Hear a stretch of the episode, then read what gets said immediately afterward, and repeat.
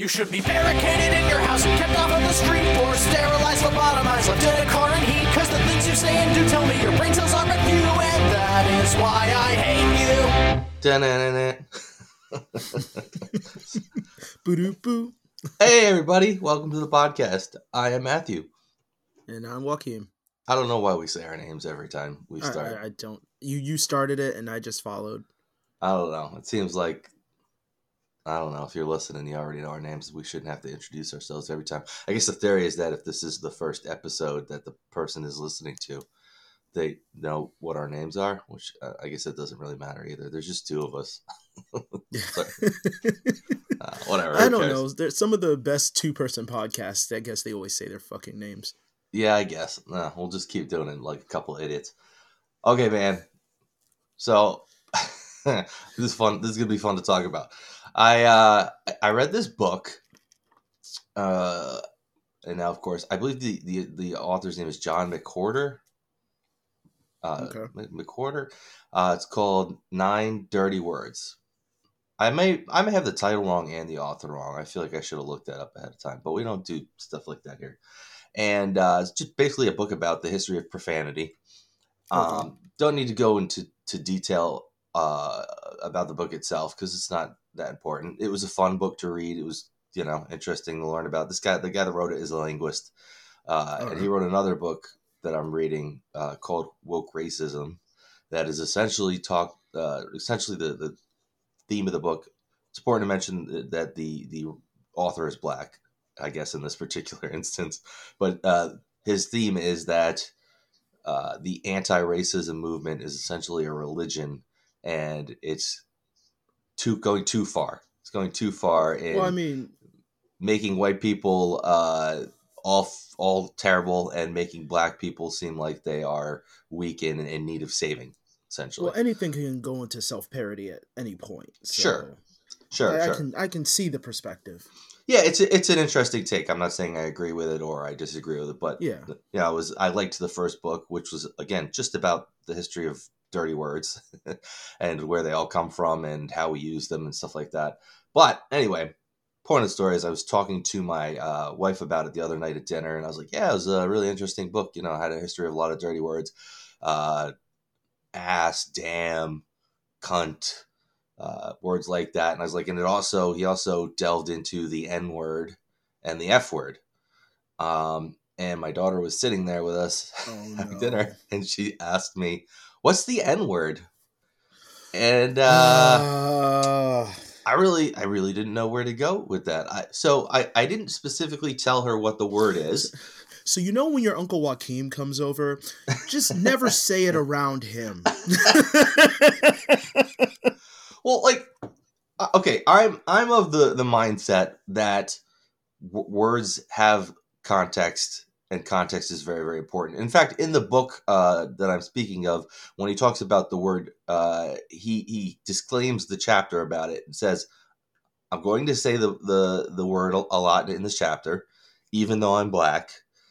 It still is something I want to explain, that I'm going to say this a lot, and that I think it's important to make a distinction between using a word to talk about a word and actually wielding the word. I thought that was a good way to wield a word. Yes, weaponizing words and right. Absolutely, yeah. And I feel the same way. Like I feel that if I'm using word to talk about the word, and yet I'm not going to say it while we're talking about it here, because I do understand that I'm not, the fact that I think talking about a word in context is important, and that if I'm just having a discussion about a word, it's okay for me to say a word, as opposed to wielding the word not being okay. I still understand that there are people that don't agree with that, and I'm going to go ahead and err on the side of caution and not offending people by doing that. Anyway, same thing with my daughter. I in my head, I'm going, well, I should just tell her and say, hey, this is what the word is, and tell her what it means. Instead, I didn't tell her what it was. I just explained to her that there are words that are considered very offensive and derogatory to use, and that there's a difference between the bad words daddy says, like damn and fuck and shit, and these words that are considered another level. And I told her, I said, they're typically called slurs. They Yeah, they are made to hurt people. They're not. There's no other reason or use for those words outside of hurting people. Well, at least in origin. Yep. Yeah, and that's exactly what we explained to her, that there are words that's what they're meant for. They are meant to hurt people, and it's not just this particular word. There are other words for other groups of people. We used the example of retard and retarded. Which as is a softer example. It's going the way of those words. Right. It's a softer example, but, you know, when we were kids, it was very, very common usage. And even now, people still kind of use it, but it's looked at as, hey, you shouldn't use that word, period. Look, with the word retarded, because I grew up saying it, but not saying it in an offensive way. My dad worked in a facility for the mentally retarded. That's what I was raised hearing. My dad's worked there for years. He loves his job. He used to do like projects with them. I would say he spent more time with them than he spent with me growing up. Like my dad worked all the time. When I was in high school, I went and did programs too. It was the same thing. It was just a word that was used clinically almost. Yeah, and so it never dawned on me that, like, it evolved, like, even the word idiot and stupid, like, those words evolved, and that's going in that direction where it's just an insult. Sure. But I almost, like, kind of start to think, well, maybe it's because the majority of people aren't, like, don't have this disability or this problem, so when you apply it to somebody who doesn't, in a derogatory term, that's going to be stronger and more, or going to be used more. So like sensationalizing the word, and then all of a sudden it's a bad word. Right. But I don't know the science of it. It's just. No, me neither. But language is weird in general. I mean, it's just the way it goes. There are words that come in and out of the vernacular, and there are words that come in and out of the vernacular in a good way and translate into a bad way, and words that are off limits and then aren't off limits. It's just the way it is. And, you know, it's a social rule, but we follow it. Yeah. Point being, you know, we essentially explained to her what those words are and what they mean without actually telling her the word. And I worried about it because it's like, I don't want to tell her what the actual word is and have it on her mind, in the back of her mind all the time. And she was like, well, what if I accidentally say it? Like, you're not going to accidentally say it. And that's why I didn't tell you what the word was. Right. She meant like literally just out of the top of her head, just says the word. So it was weird. It was a weird thing that I had never thought about as a parent, as far as having to have that discussion. That's all we did. I've had the discussion with my wife actually. Because I'm not so worried about my daughter so much, even though it might happen because she's a sassy little smart mouth. So she's going to end up in verbal altercations with kids. It's just going to happen, unfortunately. But my son, who's like the quiet, sweet one, he's a boy. So he's going to get challenged for being like this quiet kid, because I grew up like that. And I'm afraid it's going to be introduced to them in the opposite direction.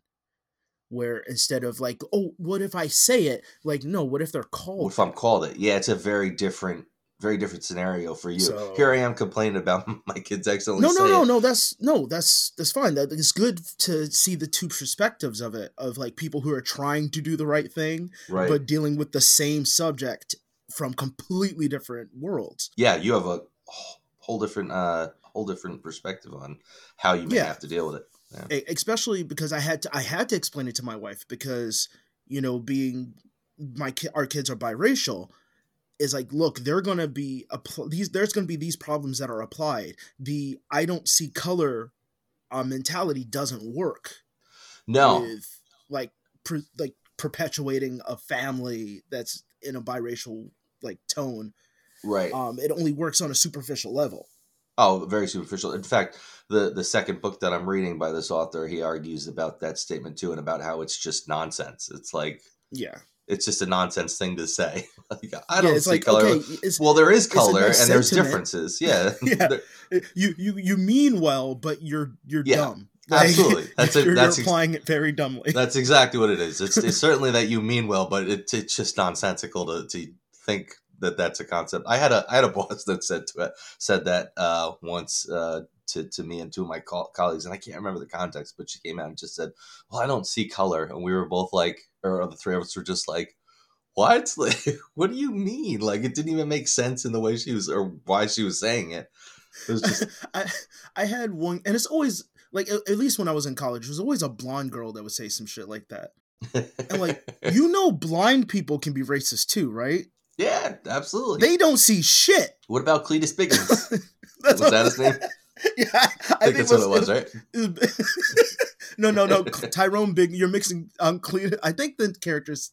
I can't remember. But Tyrone Biggums is the crackhead. Oh, yeah. Cletus something else was the black white supremacist. But the black white supremacist. He just so happened to be blind. Yeah. Still a hilarious concept. Yeah. I think I said in an early episode, I just think racism is a mental deficiency. I think there's something to be said about having a mental disorder and being racist. Now, what I mean by that is not like... Because racism, I think, is built from a survival instinct. But I think the fact that we created the societies the way they work and how insane our societies actually work, that it probably crossed some wires in our brains. So we take that survival instinct to an extra level and become stupid about it or zealous about it. Right. And that could breed a form of racism, just like, OCD or something like that. Like, it could be something that's just wrong, because a lot of people who have like schizophrenia happen to be racist, like super racist. I did not know that. And in a lot of documentaries I've seen on people who have schizophrenia, not saying everybody who has schizophrenia is racist, not saying that. I'm just saying that a lot of racists happen to also be schizophrenic or have schizophrenic tendencies. Who knows? But it's just weird. It's very weird. And then there's opportunists and people who like to wield racism in as a weapon, because you can... I met guys in basic training who were from Missouri. Yeah, if they're from Missouri, they pronounce it Missouri, apparently. Missouri. Big old lip of chew, like very southern drawl, talking about those people. Right. And the dude... At least in one instance, he's, at least last I saw him, he looks like a ZZ Top member, and he's married to a black woman. It's interesting how people could change, huh? Was going from saying those people to my having extended interactions with him for a couple years to not seeing him anymore, all of a sudden seeing him online, and he's like, no, mind you, I don't care about your politics or anything like that. Sure. But being like staunchly like racist to being like married to a black woman, still holding on to the heritage of like that Southern way of living. Right. But consolidating the fact that maybe his racism isn't really... Like, his lifestyle isn't beholden to that racist beliefs he had, because he never had interactions with black people. That's just one case, but... I was going to say, do you think it's just a matter of he was just out of the environment that caused him to be that way? It could have been. There's a million different reasons. There are millions of people. So there's a million different reasons. That's why I'm giving this anecdotal story. Right. It's just that, like, we blanket statements so easily, because that's how our dumb ape brains work, that... we apply it to everyone just because we can. And that's why the reverse racism idea, I can see where it makes sense, where you get like, American History X versus Get Out. Mm-hmm. Like, which side of it is the same. That's why I like this scenario with your daughter. Because obviously when our kids are playing together, they don't give a shit. No, of course not. Most kids don't. No, they don't.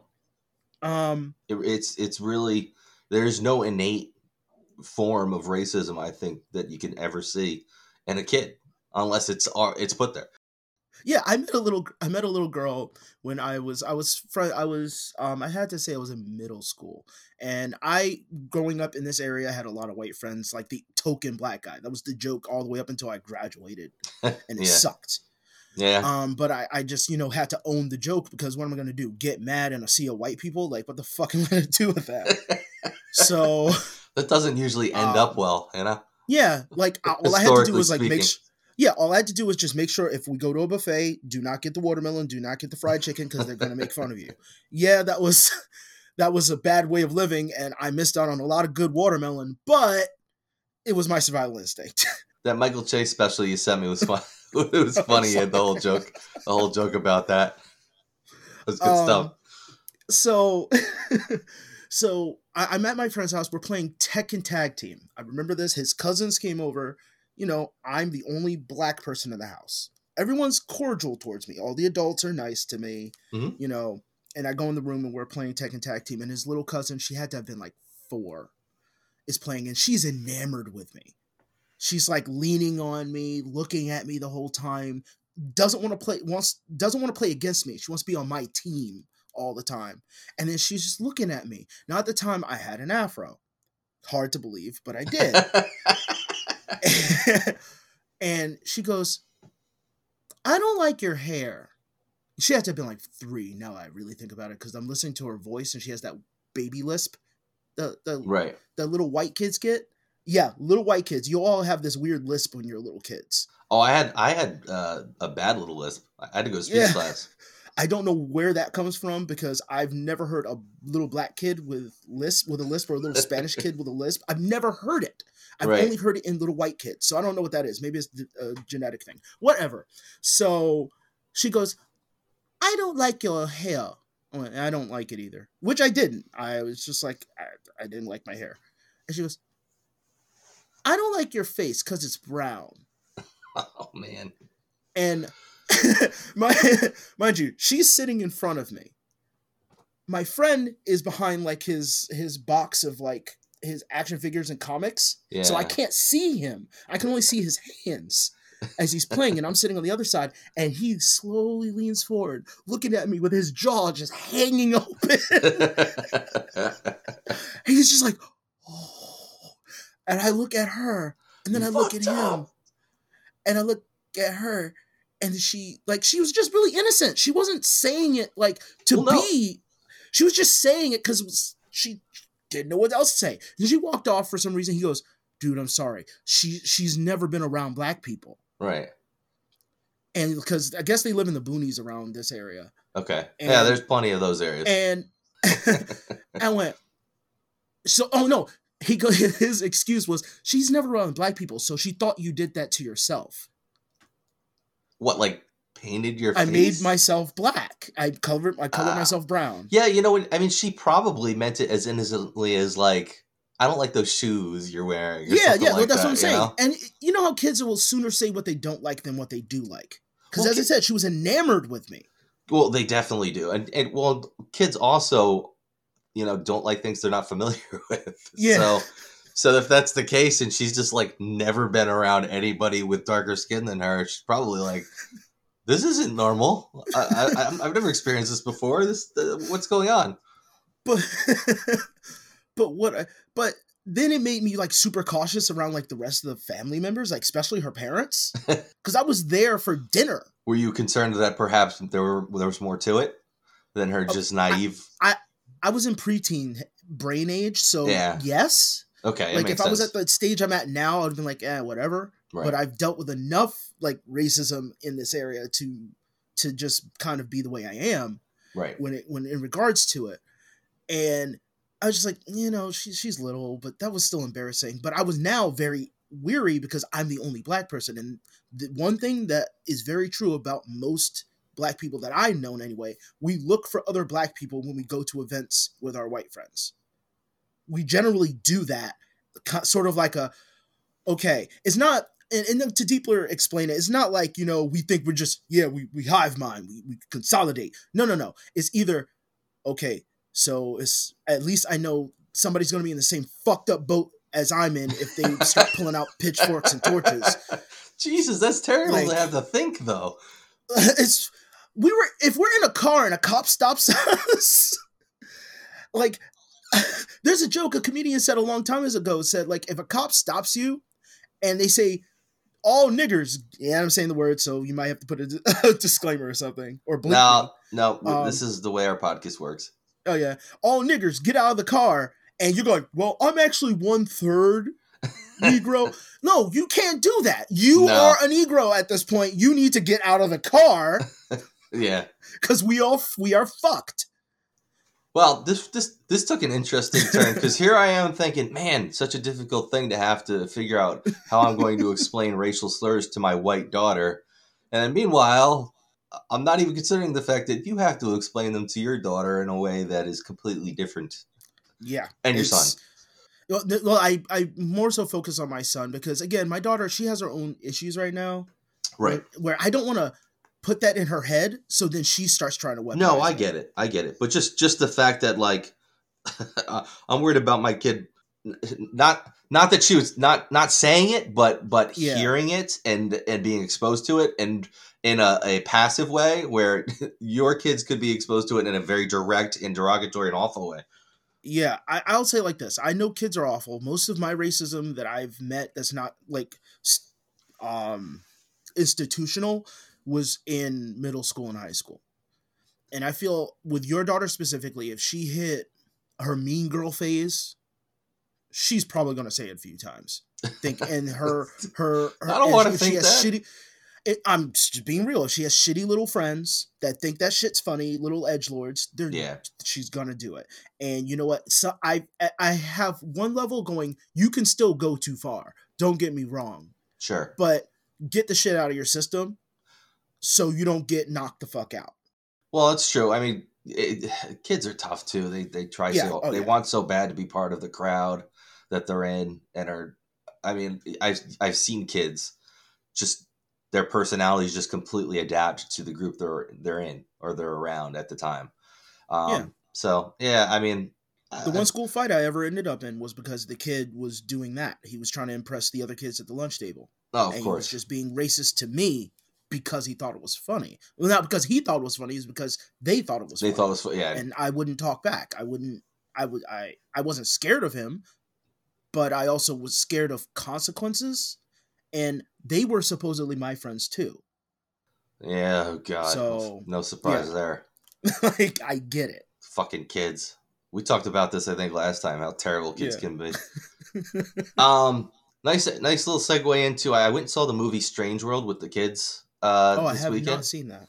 Well, I mean, I'm not going to say much about the movie. I didn't think the story was that strong or that great. It was kind of eh.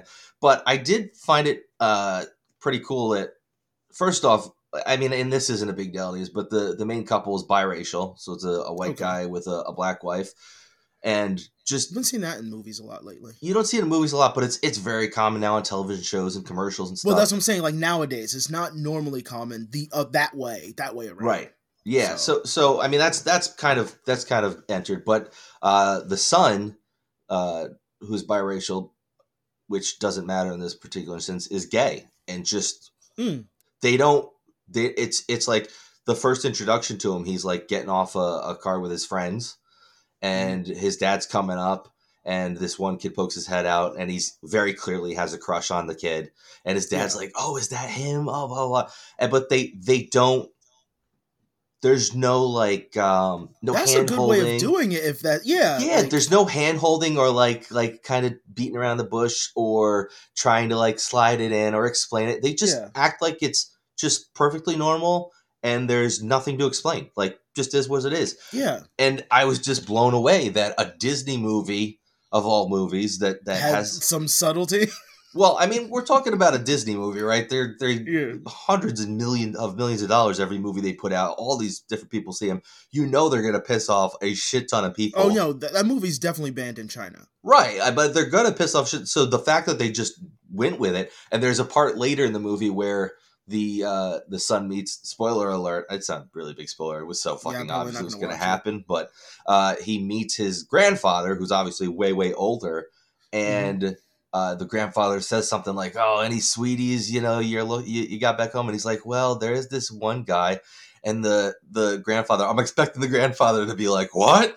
Because it's, you know, and he's just like, "Oh, well, you gotta impress that fella," and he just goes right into it like he doesn't give a fuck either. Like, you know what? No big deal.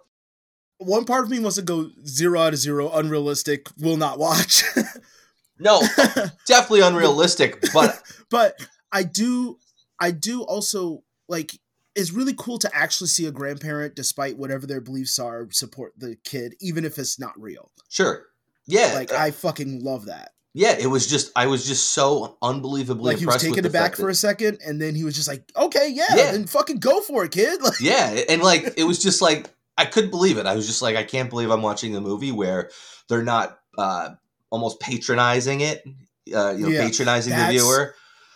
And that's just the problem. It's just part of the. It was just part of the movie. It was just part of the movie. This is the way it is. And it was almost like, if you don't like it, go fuck yourself. We're not gonna try to make you feel better about it if you're uncomfortable with it. It was cool.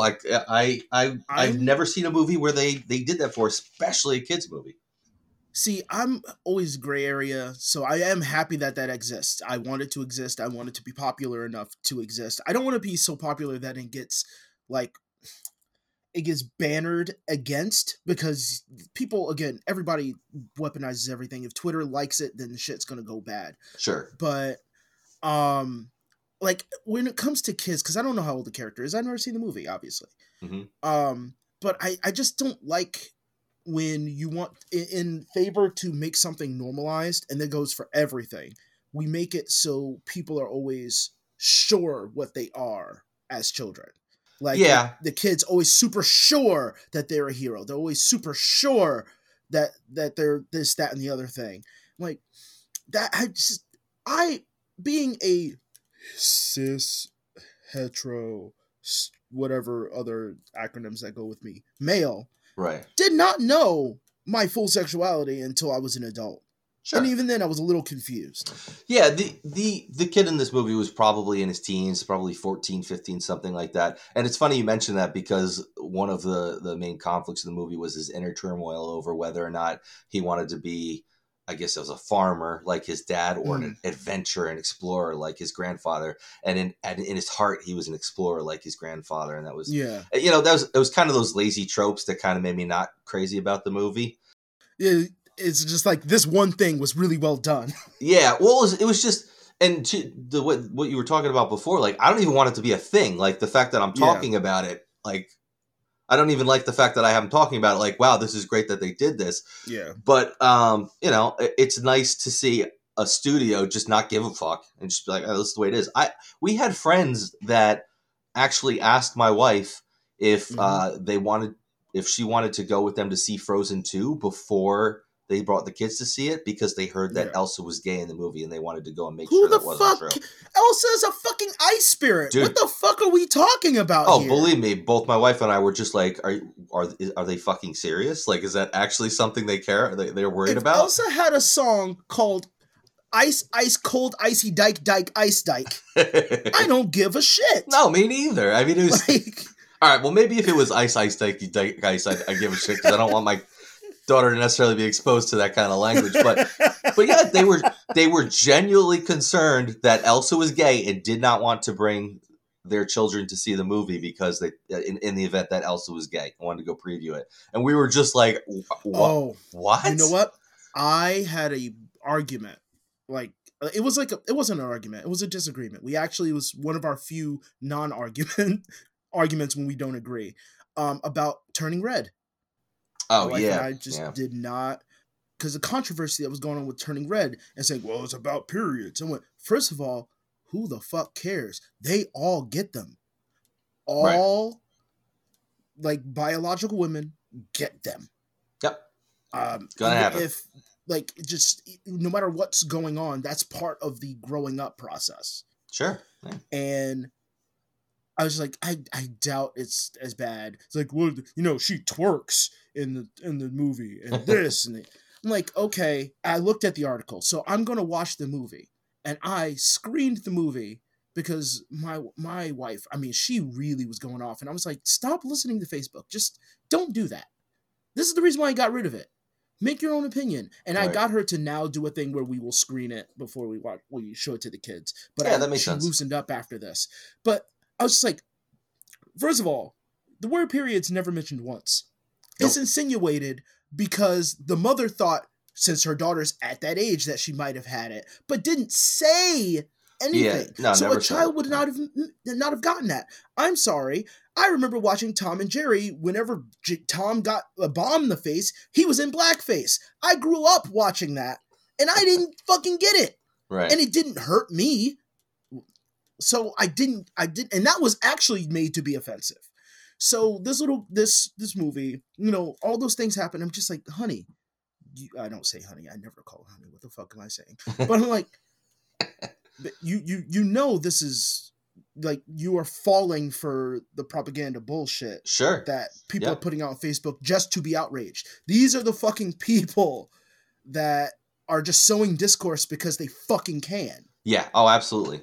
Now, I'm glad over a Disney movie. My wife doesn't use social media at all, and I'm glad about that because she's fortunate she doesn't get exposed to that stuff. But you know, it's not even that. We watched over the holiday weekend. We watched that new Christmas movie with Ryan Reynolds and Will Ferrell. Spirited, where it's like the musical. It's sort of like a remake of The Christmas Carol or a cover or not a cover. Yeah, but actually, I mean, I'm not going to spoil the movie, but it's not even a reimagining. It's a good movie. It was funny. Okay. It was fun. It was definitely on the there was a lot of adult stuff to it. But I wanted to, and I don't know why this is silly of me now that I think about it, but I wanted to make sure it was okay for my kids to watch because I was just wanted to make sure there was no mentions of whether or not Mr. Santa Claus actually comes down the chimney. Right. Oh, I don't know why that was one of the things on my mind, but I don't know. I was just concerned that because parental it was more screening, parental screening is fine.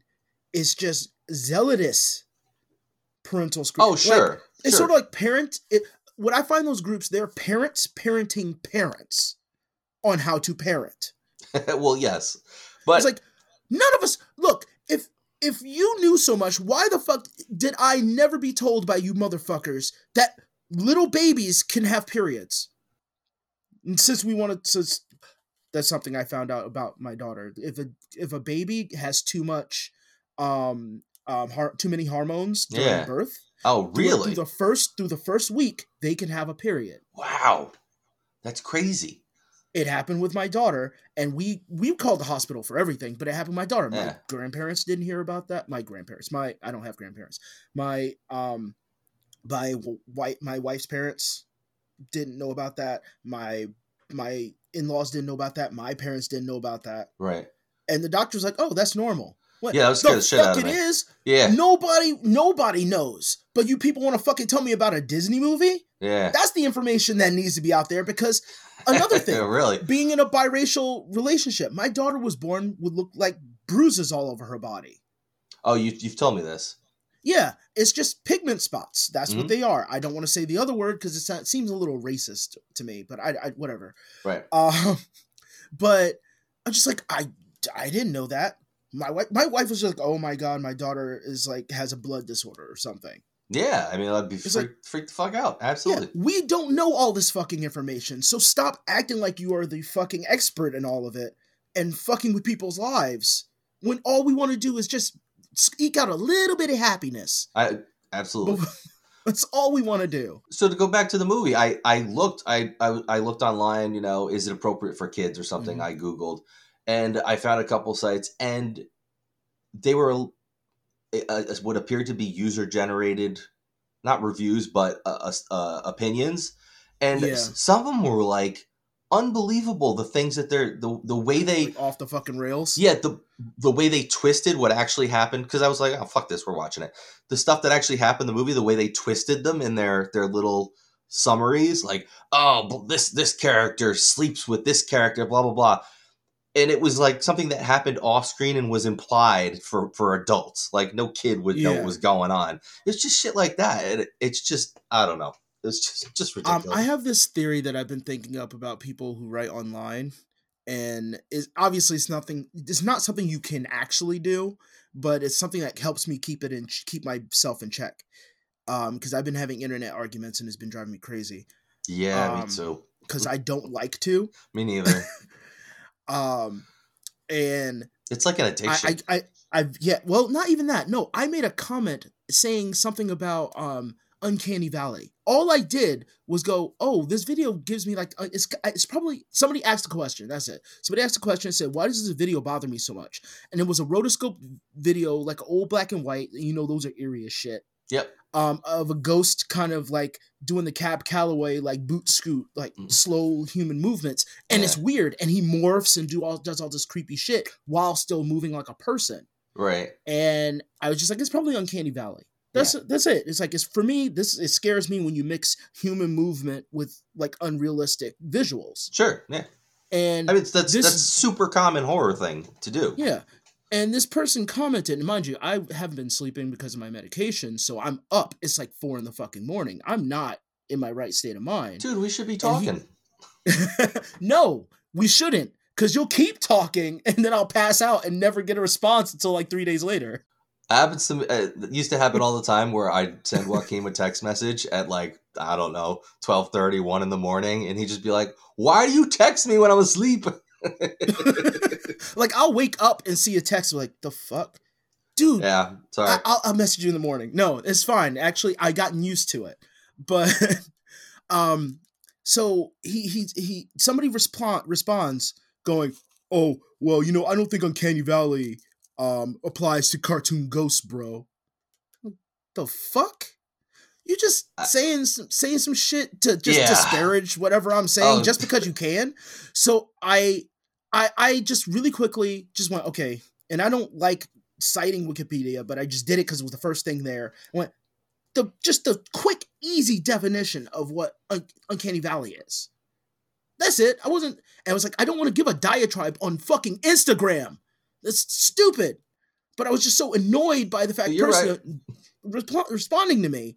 And so I just did it and went, and those two things put together creates what's called Uncanny Valley when it reaches that peak. Bro, that's it.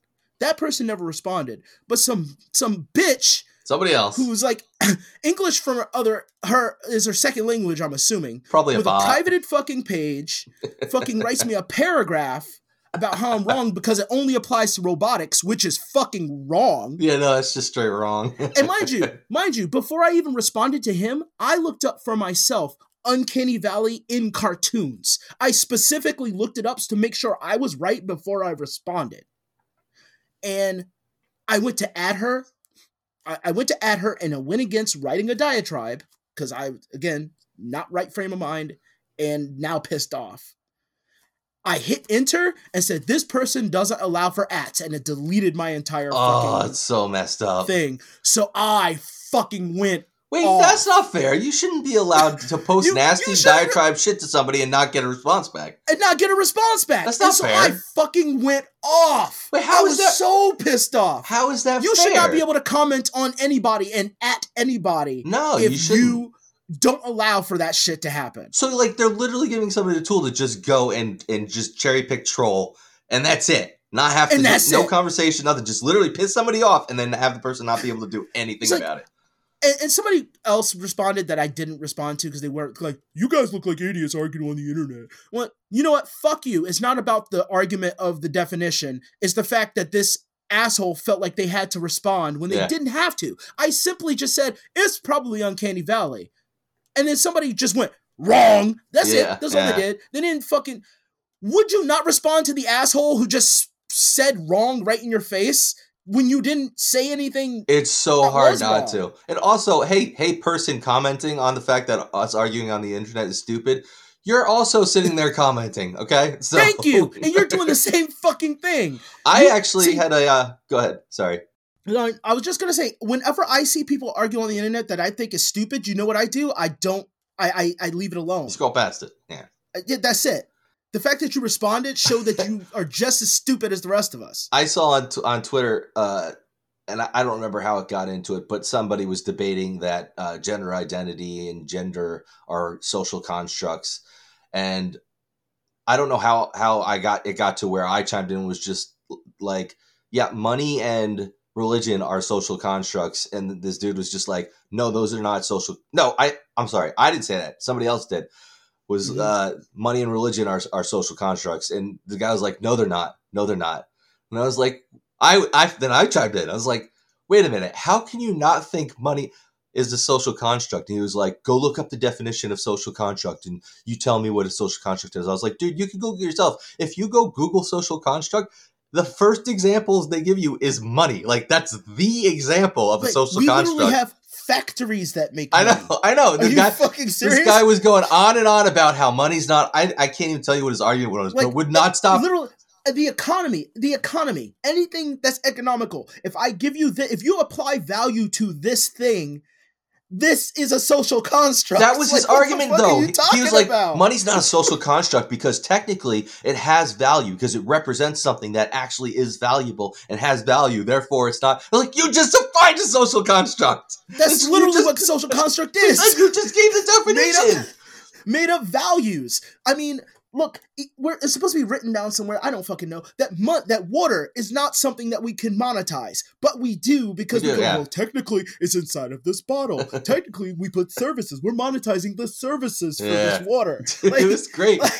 Like those technicalities are the social thing that makes it so we have to do this. I thought maybe he was just trolling, and then the more I read, I was like, no. But the more I read, I was like, no, he's like legitimately trying to make his point. He wasn't just trying to be contrarian and be a dick. He was literally trying to make his point. I was just like, dude, like, go Google it. Like, how can you not understand that this is by definition? That leads me back to what I was gonna say, and I got pulled over by my own thing. I was gonna say, when arguing with somebody on the internet, it'd be best to follow them home. And I don't mean like stalk them and actually follow them. What I mean is realize that if they were not on the internet and they were on the street, would they be that crazy homeless person on a soapbox that everyone ignores while they scream out into the void? Right. Or are they a shitty teenager that's just saying the opposite because they have oppositional defiance disorder or whatever? What if they're a practicing comedian and they're just pissed? Like, you can't tell on the internet. Sure. So why are you going to engage it any differently than you would on the street? That's true. I don't like the guy in a soapbox argument anymore because that's been my go-to since everybody turned into a lunatic. Yeah.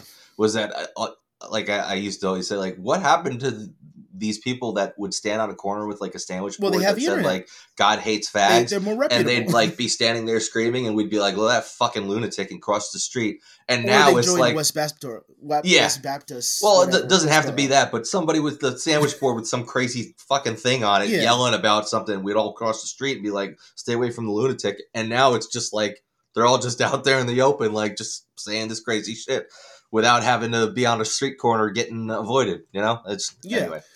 Well, because when people go like the internet, I'm not using the argument that they are that person. I'm saying that all those people, along with every other class of person, exists on the internet, and they all have the same level, quote unquote, of anonymity. No, I got what you meant. I'm sorry. That was just an aside. All right. Okay. Yeah. No, you're, but yeah, I get your point. You don't know the backgrounds. You know? Yeah, and it happens to us. Like, I'm just a voice on the internet. I'm emboldened. I'm a little pulled back because my name is on it, so I'm drawn a little further down. Right. But, like, I'm not held by any restrictions under any username that I have out there, so I could just be a little shit on the internet. It's just that I have my personal like feel and morals that have been built from being an asshole and not being an asshole in certain situations and going, you know what? I didn't like how I felt after doing this thing, or man, doing this other thing made me feel really good. And I try to stay consistent. You can't trust everybody to do that. Most people aren't even that self-aware. It's impossible on the internet. It's like, you can't can't trust. You just have to assume they're not going to do that. Yeah. There are people who, I find this so embarrassing. I find this super fucking embarrassing. There's people who stan like people like Elon Musk. There's people who stan them. I know we brought them up before. Absolutely. But it's like, that doesn't make any fucking sense to me. You have such low self-worth that you're going to suck his dick because he now owns a shit website that everybody just so happens to use like crack. Twitter. And you don't use Twitter, right? I do not. Twitter, that was another thing that I know was I keep in touch with what's going on with Twitter, but I don't follow it. So like, I'll search it up on Google just to see what the new news is. Yes, I get it. I got it. I feel bad for Twitter because as much as Twitter is a cesspool, and it always has been, you could kind of wade through that if you want. You don't have to get involved because the idea of an echo chamber, I guess, and a bubble still does exist on Twitter. Like, you can have your echo chamber in your bubble if you want to. And there's two things that I think Twitter does really well that other platforms don't, that I'm going to miss. I'm saying that as if it's already dead, but even if Twitter doesn't die, I don't foresee it being a feasible outlet for communication for most people. But one is just the sense of community. It's so easy. So like there's podcasts I listen to like Ice Cream Social. Yeah. Where the smaller communities. It's okay. Like so all of the scoops as they're called, we can easily chat with each other, follow each other. Yeah. The guys that run the podcast are on Twitter and answer back. So you can tweet them and they'll tweet you back. And it's just a way to like be in touch with these guys that do this podcast. It's not like it's it's not like it's Joe Rogan tweeting back, but it's these guys that do this podcast that have a community that love them, that can tweet with each other and interact with each other on a different level. Like I wouldn't normally be able to just talk to these three guys that host this podcast so easily. So there's that. And then the other thing that I think, and I don't understand why Twitter doesn't just dive into this more, is the real-time feedback. Like it's crazy that I could be watching a hockey game and like some crazy play happens or some really bad call happens. And I can go on Twitter and in the moment, see what people are saying about it and see how people feel about it. Of course, there's trolls in there like, oh, fuck the New York Rangers. They're a bunch of dicks. They don't deserve it anyway. But like in real time, people be talking about it and be like, oh, you know, I think that was a good call because if you look at this, blah, blah, blah. And holy crap, that was such an amazing goal. You know, this reminds me of this goal. This guy scored and here's a video. Like that real time ability to see feedback on something that's happening now, I don't think you get on any other platform. And I'll miss that because like, that's one of the reasons I use Twitter. I love being able to go on there and something that is happening in real time and see what people are saying about it, feedback. Okay. Cause I mean, I've just likened it to like the shitbox that's on TikTok. Cause that is another thing that I do have regrettably, but I like to do my art and then post it because that's all I do. I just put up art. But if I happen to like one thing that just might have even the most minute political bend, my whole fucking you're done with it, right? Dive bombs, and I'm just like, god damn. And then I take a week or 2 weeks or 3 weeks where I go on the freaking site once. Like I have people going, hey, you haven't uploaded in a while. I went, yeah, because everybody's arguing the same fucking thing every 2 seconds. Like I just don't, and no matter, I can't dislike it, I can't shut it out, because then I'm shutting out not even I have to like it, somebody I follow has to like it, and all of a sudden my fucking feed is destroyed. That's what I likened Twitter to. Well, Twitter has the same concept with retweets. So, you know, so if somebody retweets something that you follow, but you can control that. I mean, you can eliminate those people. You can keep it to a group of people. Like maybe you like the person, but like I have a friend who's super liberal. Yeah, I have a friend who's super liberal, right? If they post something, I can ignore it. But if they like something, my whole feed will fill with all of their rhetoric. That's true. If I agree or don't agree. If I agree with it or don't agree with it. I mean, it gets worse if I like what they shared.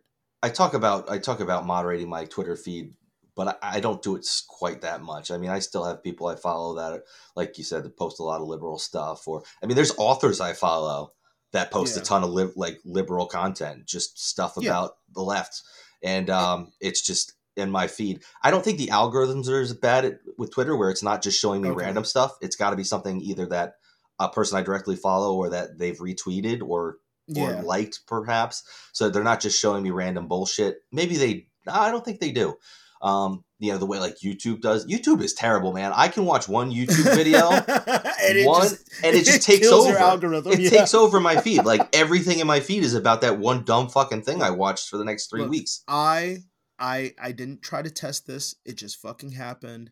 Because I'm a YouTube user. YouTube was my comfort blanket when I was in Afghanistan. Like I would just listen to like horror podcasts and stuff, and stuff on YouTube, which was like the best thing there. Yeah. But so I'm totally into it. I watched one video that was a conservative guy talking, because I try to listen to like. Because most of the stuff, if I listen to anything political, would be, I guess, not liberal, but liberal leaning. Right. Or maybe as a conservative person that I don't like. But I listen to this one conservative guy because I actually agree with some of his takes. Sure. And I just so happened, because I was in the background, I was cooking, whatever. And then I ended up getting like a whole shitload of like Andrew Tate, not against, but like pro Andrew Tate shit. Yeah. Dude, I didn't like before he got famous. Dude, like, famous. It's so bad. I got Sneeko bullshit, who's like one of his fucking lackeys. Then on top of that, I ended up getting like a really strong anti shit, like anti Sneeko shit on the other end. I'm like, I can't. How do I rebalance this fucking thing? Well, they're trying to find out what you want. They're like, okay, does he hate him or does he like him? And then you click on one of the two and they're like, okay, he hates him. Let's give him lots more hate videos. And on a less serious note, my kids like rain sounds and lullabies before they go to bed, and that's what I play on my phone. Mm-hmm. Holy fucking shit. My phone does not remember that I play the same fucking video and doesn't give me algorithms for that. For that, no. Yeah, that's a pain in the nuts. I have... So Google's not much worse on my phone. I have an Android phone. I have a Pixel phone. So I've got the Google feed on the home screen. And I don't know why I use it. I guess it's just when I'm bored. I don't know if it's when I'm bored, if I'm actually like, just want to see what's going on, but it's usually lots of good content about stuff I'm interested in.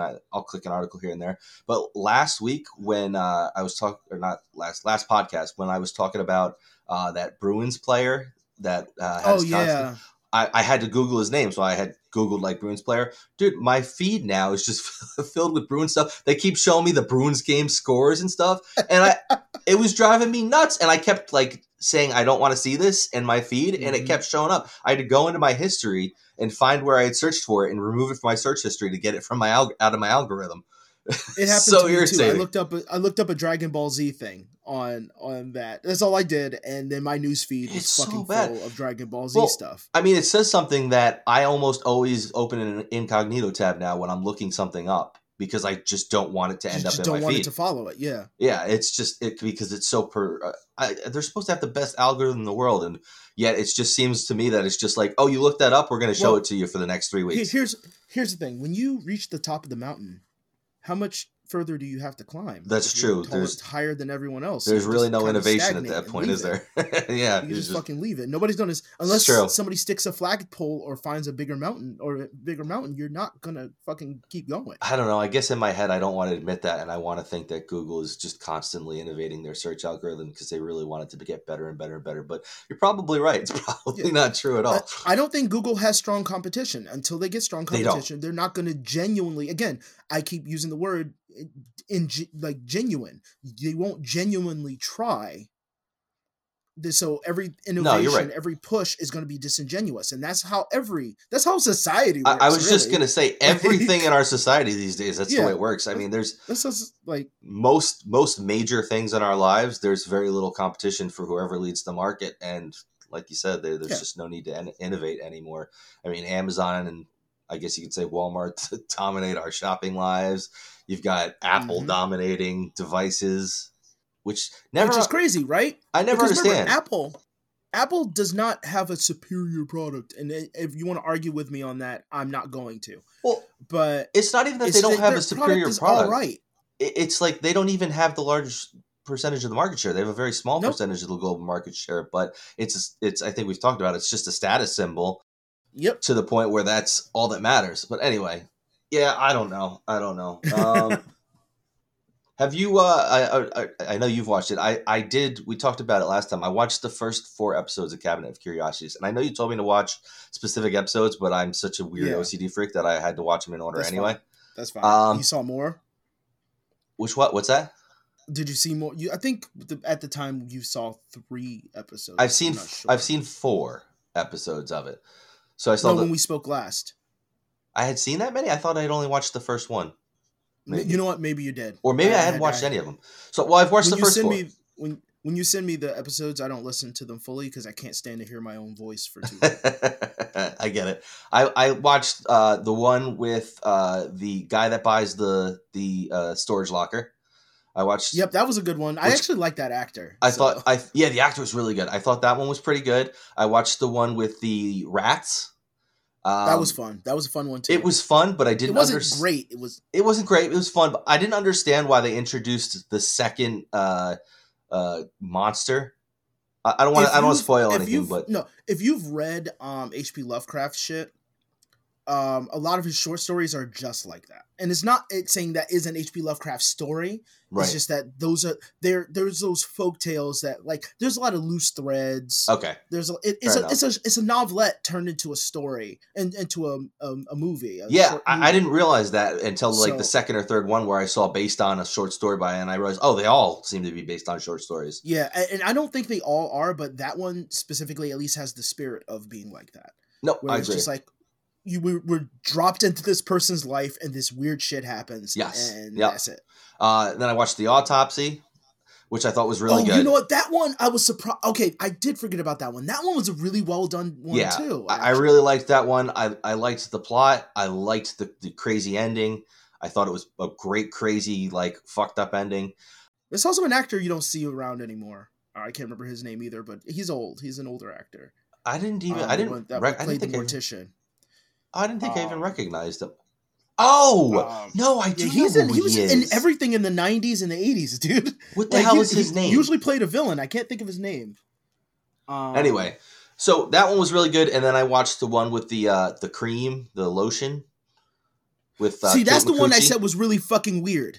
That one was really weird, and I didn't particularly care for it because it just didn't. That was the weakest one. It never really came around to be a real story to me.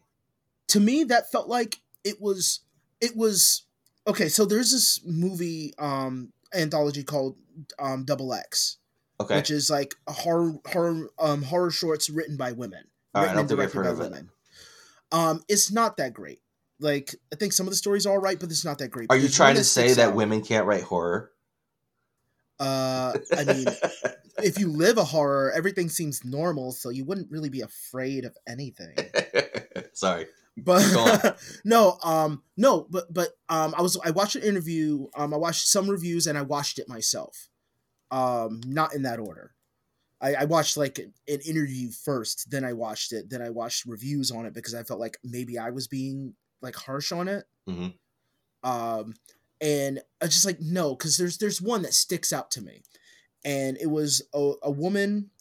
She like her husband dies, but she didn't want to admit her husband died during her daughter's birthday, so she like essentially is like quirkily going throughout the day trying to hide the body, and then she hides it inside the mascot, and then the head falls off the mascot. That's kind of creepy. I'm saying it sounds more creepy than actually was. Elmo, you're dead. But it was written as if, and in an interview she said she doesn't like horror. So I'm like, then why are you in this group of horror directors right now? Yeah, it doesn't make sense. And watching that short, you can feel like, well, maybe she doesn't like horror. She was trying to do a dark comedy, right?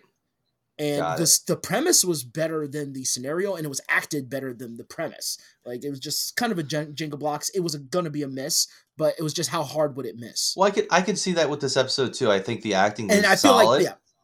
I love Kate Micucci. I think she's great. The acting was her and the guy that played the husband. They were both very, very good. I legitimately got frustrated with the main character, which is a good thing. Oh yeah, me too. Oh yeah, it was just like, what are you doing? Like, what is going? Yeah. Like, I wanted to shake her. But then the end of it just kind of fizzled out. I was just like, so what's the moral of this story? Like, it just is like, and okay. Even if there isn't a moral. The moral wasn't super clear or well acted, like not acted, well directed in that perspective. Yeah, because the thing is, when they say, "Well, you just didn't get it." It's like, okay, let's be real here. The storyteller has to present it well enough for me to get it, for the audience to get it. Yeah, that's true. Now, that doesn't mean you handhold them. It's a balancing act as a director, as an editor, and even the writers. You have to be able to express it well enough, where at least out of a group of 10, like the 10 being the smartest, one being the dumbest, between 2 and 8. Has to get it right. No, that makes sense. You're right. And I just feel like I don't think I didn't get it. Yeah, I don't think I didn't get it. I think it just there's nothing to get. I felt like, but anyway, F. Murray Abraham was the magician. Okay. Yeah, I enjoyed them though. I enjoyed the 4. I'm looking forward to. I think there's 4 more, so I'm looking forward to watching those too. Yeah. As I said, I feel like the cream one was the weakest. Nothing ever really fully added up. It was it was visually entertaining. That's what it is. You said that perfectly. It just didn't add up. Like, the pieces just never really came together. One more thing before we get into our topic. I want your take on this. Yep. I don't know if my wife is going to kill me or not for bringing this up, but my wife's friend, one of her best friends, her husband passed away earlier this year, right? Sorry. Well, it was a weird situation. He had tons of health issues. I believe he had Raynaud's disease, tons of health issues, but he kind of always knew he was going to die very young. I think he was like, he's either late 40s, I think, maybe. But he always knew, like, he just always knew he was going to die young. He was a really cool guy, super nerdy dude, like built D&D miniatures in his basement, like had this whole setup to really super, they're both super nerds, like the pinnacle of nerds. I always told my wife, like, they were meant to be together. Like, they're just, they were just the two people that you were just like, they were supposed to be together. Anyway, he passed away, and her friend now, two of her husband's like really good friends are just like macking it to her hard now. And it's been a while. Kind of normal. Yeah, but I don't know. It's wrong in a way, but it's normal. No, I see it as being normal because there's the whole like, all right, well, they're all trying to heal, and in the process of healing, you know, feelings get intertwined. But it's just such a weird concept to me that this woman just lost her husband not that long ago, and these two guys who were good friends with her husband are now trying to get with her. I'll say it like this, okay? If they're all around the same age, which they are, yes. Why the fuck are they all that single, where they can hit on their friends, their dead friend's wife? I'm just saying that they are not nerds. Making fun of the fact that I don't give a shit. This is kidding. The age of the nerd. I'm just kidding. Because, and this sounds really fucked up, and this is just my own personal feelings on it. Obviously, it's just that look, unless you are divorced, being a certain age and not married is a red flag. And being middle-aged and not married is a red flag. And mind you, it's only a red flag, even if you were divorced, but that depends on circumstance at that point. It's only a red flag if you are looking to be in a relationship. Not if you are just like, look, I'm single, I'm at this age, I don't want to be in a relationship. Like, if my wife and I divorce, I don't want another relationship. I don't want to be responsible for another human being's emotions. Yeah, so no, I get it. If I date, it'll be light dating. And if I'm going to be alone, I'm going to be alone. That's just how it's going to freaking be. Yep. But I feel exactly the same way. That's how I feel. But I already, have my kids, and I think they're great. I do love my wife. So even if we divorce, that's not going to change no matter what the circumstances are. It's just, maybe we just didn't get along. Maybe things went wrong. But if you are not, and all of a sudden you're single, your friend dies, and all of a sudden you're just like, I always really liked you. Well, here's the thing. Here's my take on it. My wife hasn't shared like a ton with me, but all I know is she's been texting with her like nonstop the last week. And it's not a friend she's typically in like crazy amounts of contact with. They're definitely those friends that are like once in a while they check in, and like she's been texting my wife nonstop. But she told her to ask me, what does it mean if a guy says you're trying really hard, you're trying not to be sexy or something? I think that was the line, and I was like, that means the dude isn't mature enough to be able to talk to a woman and just say, hey, I like you, I think, and he's trying to beat around the bush, and subconsciously he's trying to say you're sexy without saying it. Again, here's my take with at least with that is, if that's how he's thinking, again, I got to give his age. His age has to factor in. And mind you, like, I get the beating around the bush because you're nervous or you have anxiety, but regardless if that's the case, if you're brave enough to say that, you should be brave enough to be straightforward. Two, once you the people who think solely like that, when they obtain what they want, do they really cherish it after that point? That's a good point. But are they even capable of cherishing it at that point? Even better point. Because you can get post-nut clarity like a motherfucker. That's a real fucking thing for you. That is 100% a real thing. And once it fucking hits, he's just like, man, what did I just do? She wants me to go to bed early. Man, she wants me to clean. I didn't know I had to clean between my toes. Like, you just never, like, they don't never put that shit together. No, you make a really good point, because when I was talking to her about it, in my head, I'm still thinking like I'm 20 years old, and this is a 20-year-old guy that's just not comfortable talking to women yet because he just got out of high school and he's in college, and he's – But yeah, we're talking about like a 40-something-year-old dude.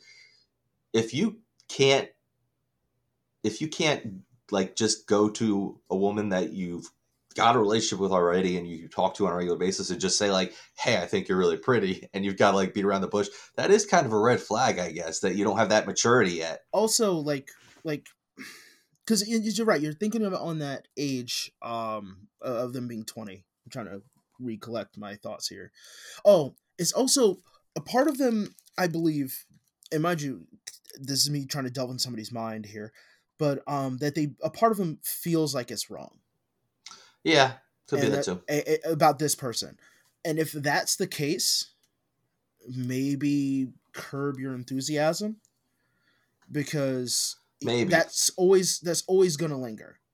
And there's nothing fruitful you'll get from that.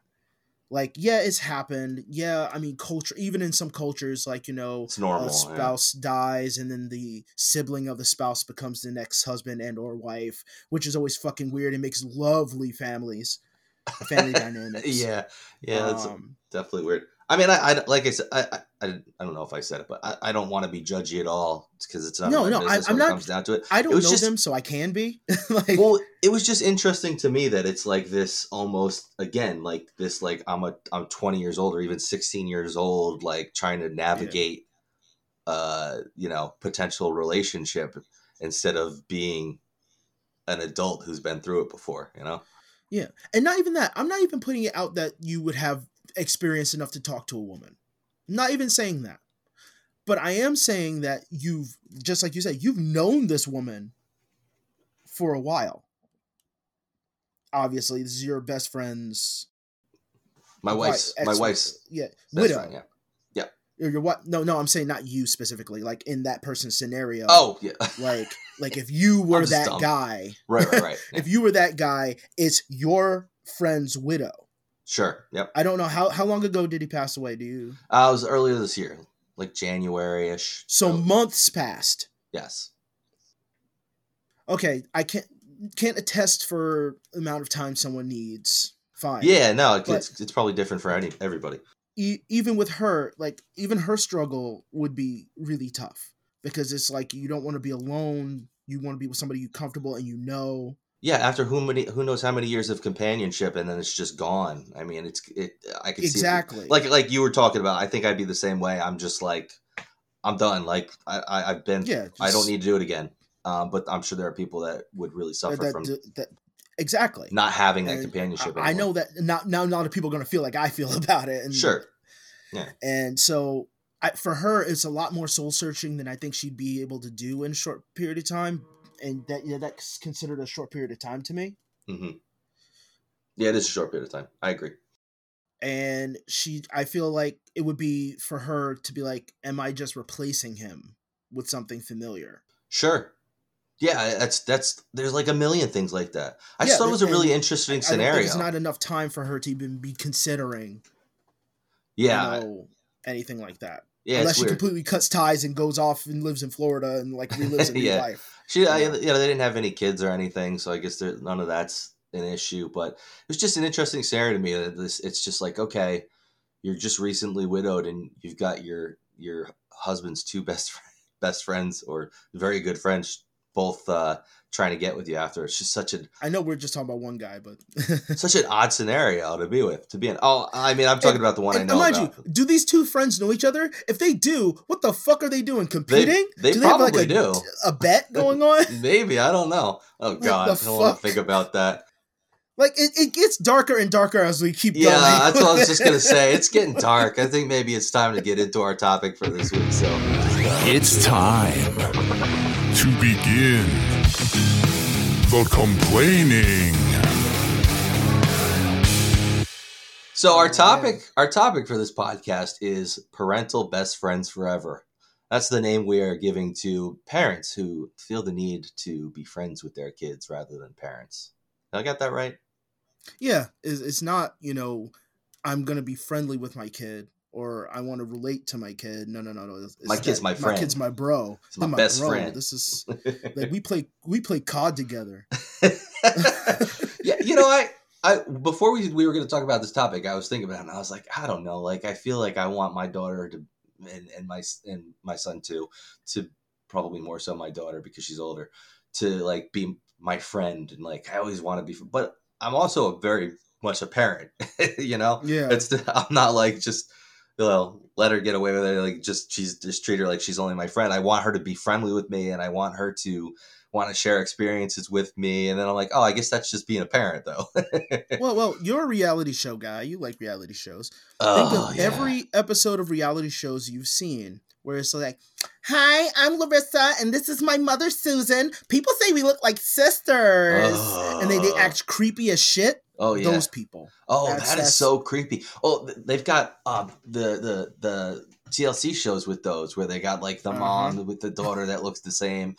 Oh, and then there's the one with the Smothered, where they got the guys that are like so close with their moms that the moms are like involved in their relationships and stuff. Parental best friends forever. Like, it's so creepy. Like, when you got to go, well, you know, my mom's like my roommate. Those fucking people. Well, shit, Colt's like that on 90 Day Fiance. Yeah, his mom. Exactly. Dude, SNL had this amazing skit. I can't remember what it was, but it was like a dating show. They were pretending it was like a Wrong Answers dating show. Yep. And it was a mother and a son who were just a little too fucking close. That shit had me dying.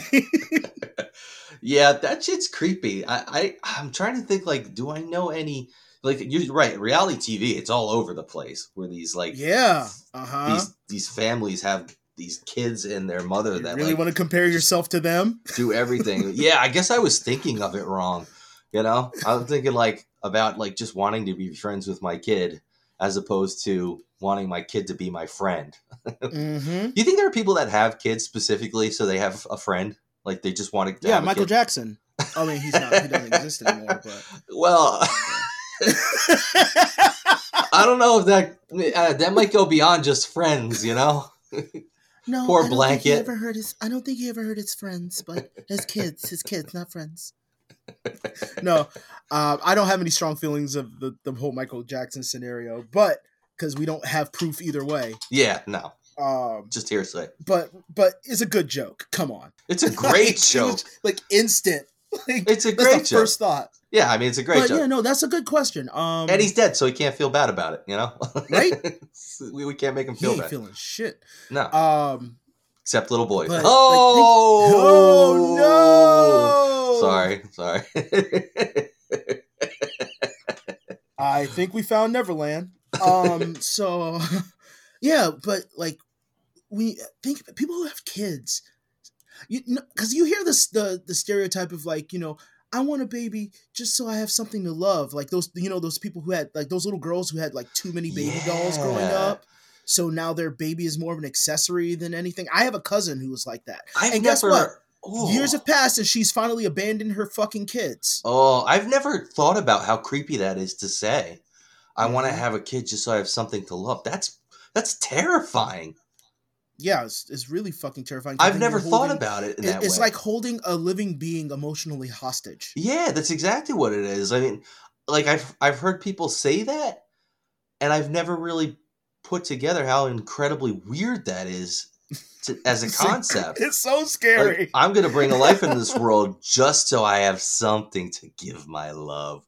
That sounds like a horror movie. And people do that to pets. People do that shit to pets. I think I've heard that before. Like it's just fucking. It's weird. Like that's a really sick way of thinking about it. But in society, we don't think of it as sick. But it's fucking weird. It is. You know what? Pets. I don't think of it as weird with pets because it's like it's not as weird. It's an animal that needs love typically, like because there's so many, you know, overpopulated. What the fuck are they called? Pounds. Or, is that what they call them now? Humane shelters. Shelter. Yeah. Yep. They're so overpopulated. And there's so many like animals that need homes. So I guess if somebody wants to bring something home to love and they're going to take care of the dog, that's one thing. But I mean, you can go too far and become a cat lady. You can definitely go too far and become a cat lady. Although I'd argue that somebody has to be a cat lady. There's cat lady and dog dude. We all know dog dude. We need cat ladies. They have to exist. There's too many fucking cats. We need some crazy bitch to have like 80 of them in her house, you know? Okay. Except they don't spay or neuter them. So they just keep fucking in the house. I mean, as long as they keep them in their house. And have you ever been in somebody's house that had like way too many animals, like cats? I worked for a humane society. do you think I have it? Well, yeah, but... Oh, okay. You got people there that would just take them home because they couldn't bear to see them put down or something? Or fuck. Like, we had rules with ours, but we've had a lot of... Again, I brought up hoarding before, and we've been in houses that people do that shit at. Sure, yeah. And it's like they overly love... Even with some of the women who worked in the shelter I worked in were, like, overly attached to one of the cats. The cat was advanced aged. Like, the cat could barely walk. The cat shat itself all the time. It just laid in the bed, did nothing, could barely meow. But do you think they do that on purpose? It was skeletal. No, they left it alive because they couldn't bear to put him down. No, but okay. I thought you meant, like, that they were, like, in love with the cat. Well, no. I think that's there's supposedly some science with that, like, with the human brain, but no, like, they couldn't bear to do it, and I feel like that's the going too far portion of it. That is going too far, but I mean, isn't there supposed to be somebody... I made a misunderstanding. Isn't there supposed to be somebody there that's their job, is to put the animals down? No. When it comes to the time? Pounds, there's some put-down pounds and stuff like that, which I didn't work for. Okay. But we weren't against it. We would have the vet do it.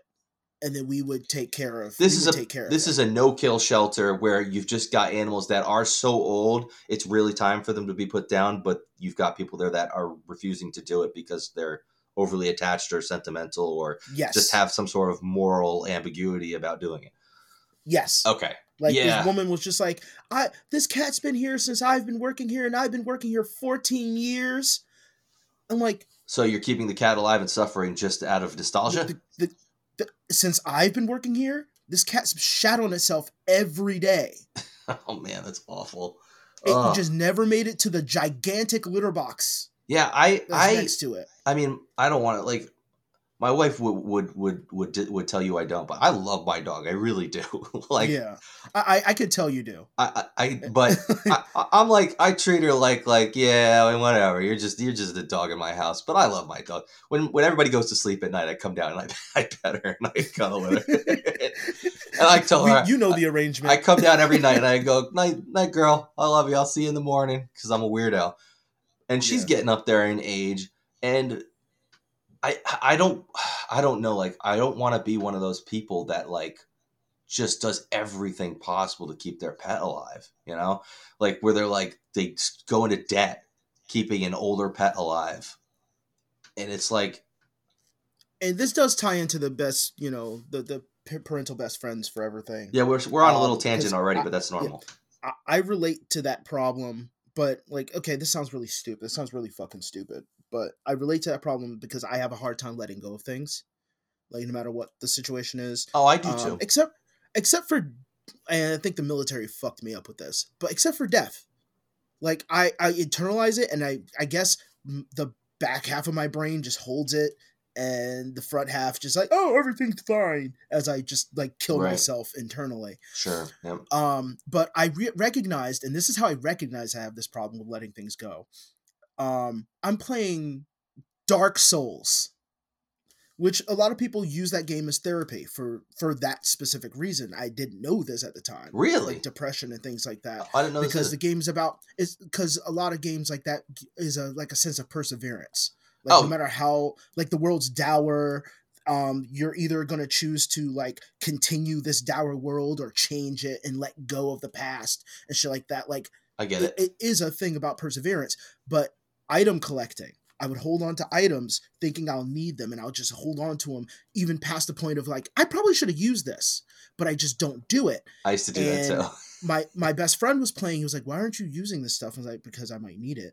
He goes, you know, you need to let some of that stuff go. And I just don't know why that moment of hearing him say that, it, like, clicked with a lot of things, like, especially with, like, you know, wanting to be friends with my kids, because I had my kids by that time. And I was just like, oh, yeah, I need to let that shit go. Like, it sounds really crazy. Stupid. No, it doesn't sound stupid to me. It fed into just about everything. And I struggle with it all the time, but I recognize it now. Right. And a lot of people and so when I see, and I ridicule them, but at the same time, it's most I ridicule them to myself, except for right now, which I'm going to just bring it out, but not say that I ridicule them, because I understand. is people who have those reanimated dolls or like real life dolls or something. You mean like the sex dolls? No. It's usually for mothers with babies who passed away. Oh, okay. All right. Got it. And working in retail, you'll see them. And sometimes you won't be able to know that you're seeing them. I've never seen one this before. This little silicone infant. And usually they're not well bundled because the person's just holding it because it's right. for that. And they have the wiggly, like their feet are wiggling in not in an unreal way. They hit that uncanny valley. Whoever asshole out there. Actually, I mean, I don't think it is because it's technically not it's not a. Go ahead. Sorry. But you'll tell, and like, and for me, I don't ridicule them. Like I point and laugh at them, but more so just like you got to let go, like because. I do understand you need, and I don't know what period they're in with that, if they even went through it, because they get sold for like they're supposed to be sold medically, but some people just have them as baby dolls. Okay, I had to talk my mother out of buying one for my niece. My mind's getting blown right now. I'm trying to understand. Are these dolls meant for people who have lost a young child? Yes. Okay. They're supposed to be. They're made for fucking money. But they're supposed to be a therapy to help you let go of, you know, the baby. Dude, that is such a fucking awful thing to think about. But my thing is, you mean to tell me you're deciding to go full tilt into having the child by using a denial tool? Because that's what it seems like, a denial tool. Well, that is what it is. I understand the concept of easing into things, and there's a lot of things in life where you have to ease into it. I don't know if something like that is a healthy thing to ease into, because it hits you, and it's already hit you. Right? Let's in the horrible situation that you lose a child that young, it hits you, and you've experienced the worst of it. I mean, you've gotten hit with that moment. So it almost seems like you're bringing yourself back. You're regressing back in the amount of time you've been able to deal with your grief and kind of resetting it and saying, okay, well, now I have this silicone fake baby that I'm going to have to part with at some point again. I don't know. I mean, that's such a tough thing because I can't imagine the loss that's why somebody feels. I have a hard time seeing that therapy working because, one, I feel like it's not a medical tool. I can't go and get a nebulizer like tube. If the tube of my son's nebulizer breaks, I have to get it through a medical facility. I cannot order another one. Why the fuck should I be able to order the silicone baby? Yeah, silicone infant. Definitely take advantage of people. I had to talk my mother out of buying one. That's fucked. That is simply fucked. For my niece, who's a child, mind you, she just wanted it because it looked very real, and she was doing the same thing her mother would do because her mother was fucking obsessed with baby dolls.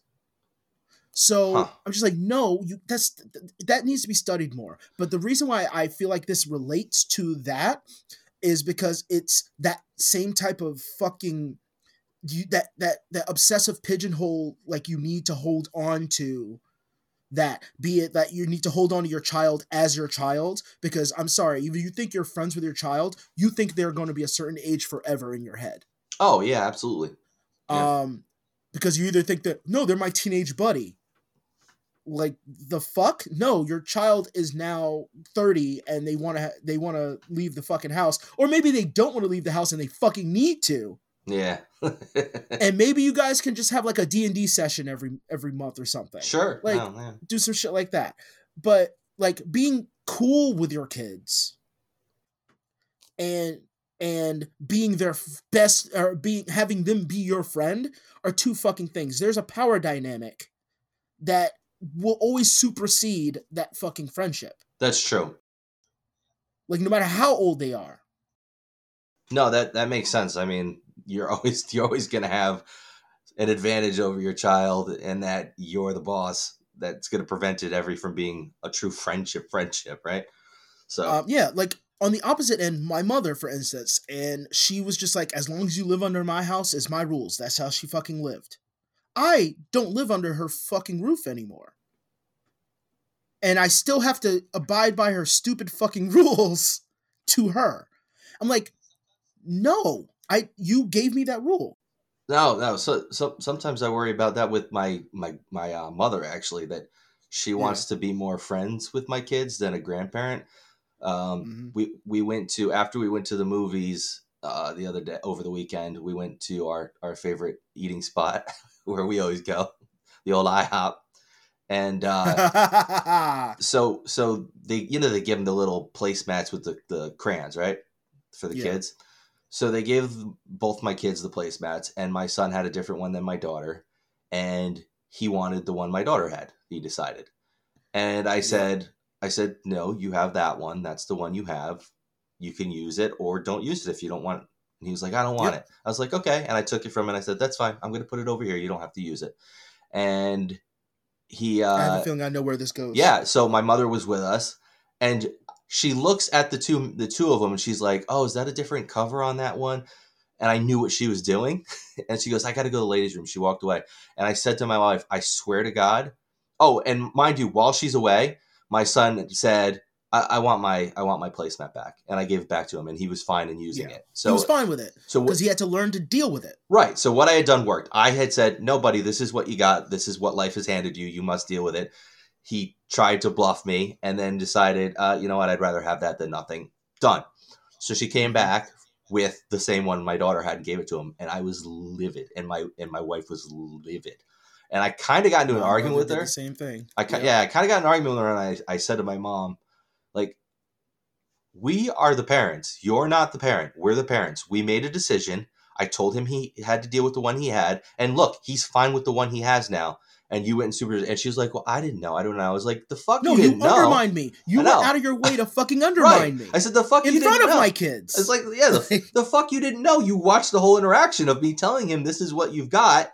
This is what you're going to deal with. And I said, oh, and by the way, look, he's using the one that he already had because what I did was effective in making him understand this is the way life goes. I was so angry about it. But my mother does tend to do things like that a lot, where she'll kind of dive in and try to be on buddies with my kids instead of letting me parent. Like, I'll try to parent and she'll undermine it by trying to be buddies with the kids. And my mom would make an excuse in that way by saying, well, you know, I'm a grandmother now. Let me spoil the kids. Oh, I fucking hate that. Okay. I've heard that too. I was like, okay, all right. But the difference is I take them home. You don't have to deal with the aftermath. Oh, absolutely. You may think that shit's funny. You may think that's funny. But you know what? Out of all the bitching and complaining I grew up hearing you do about my grandparents doing that shit, you don't get to self-perpetuate or get to perpetuate that bullshit behavior. Oh, I agree. I'm not super strict with my kids. I'm not, but there are set rules. But I'm not going to be at home waking up to my daughter getting chips in the fucking morning and then go, well, at grandmommy's. No, I made that a fucking rule. She gets 2 snacks a day. That's the fucking rule. No, absolutely. And like, if you want to spoil, like if my, either my in-laws or my parents, if they want to spoil the kids and like, say they show up and they bring them a toy, fine. Yeah. Fine. Okay, fine. That's fine. But don't undermine the rules that I have set or the discipline I'm trying to hand out. Especially while you're doing it, just last week, my kids, my mother was over. I'm like, I hope she doesn't listen to this. My mother was over, and the kids were playing with a ball, and they started fighting. It's this big blue bouncy ball, and they started fighting over it. And my wife went to get it. Was like, you guys are fighting over it. Neither of you are playing with it. I'm taking it. As she's going over to do it, my grandmother like bounced it out of my daughter's hand over to my son. Was like, oh look, you passed it to him. You guys are playing nice with it. And my wife was livid again. And of course, I have to hear about it. God. Well, it's tough because I have to hear about it. And you're going to hear it from both ends. Well, it's not even that. It's I have to hear about it from my wife, and she's right. Like I can't argue. I'm not going to argue with her about it. She's absolutely right.